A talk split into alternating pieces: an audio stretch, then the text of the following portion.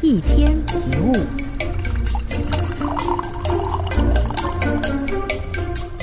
一些在修行的智者看起来好像每天都重复同样的事情，实则不然。即使做同一件事，可能昨天还做不到，今天却做到了；又或者昨天没有发现的事，今天却发现了。每天都有可能得到新的领悟，学到许多事情。持续积累几个月、几年，甚至几十年，我们的成熟也会跟着增加。所以禅学有一句话叫“昨日今日不同”。但是如果我们常常忽视今天这一个瞬间的感受，就很难从中得到新的领悟，造成每天就好像盖章一样，不断重复相同的事情，没有一点收获。等回过神来，已经过了十年、二十年了。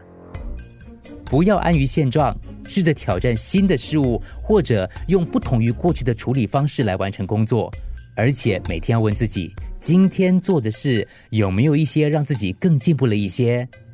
昨日的我已经成为了过去，每天都是崭新的，每天都要前进，即使只有向前一小步也好。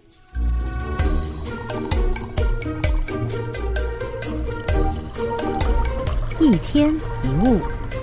除了各大 podcast 平台，你也可以通过手机应用程序 Audio 或 UFM 一零零三 SG slash podcast 收听更多一天一物。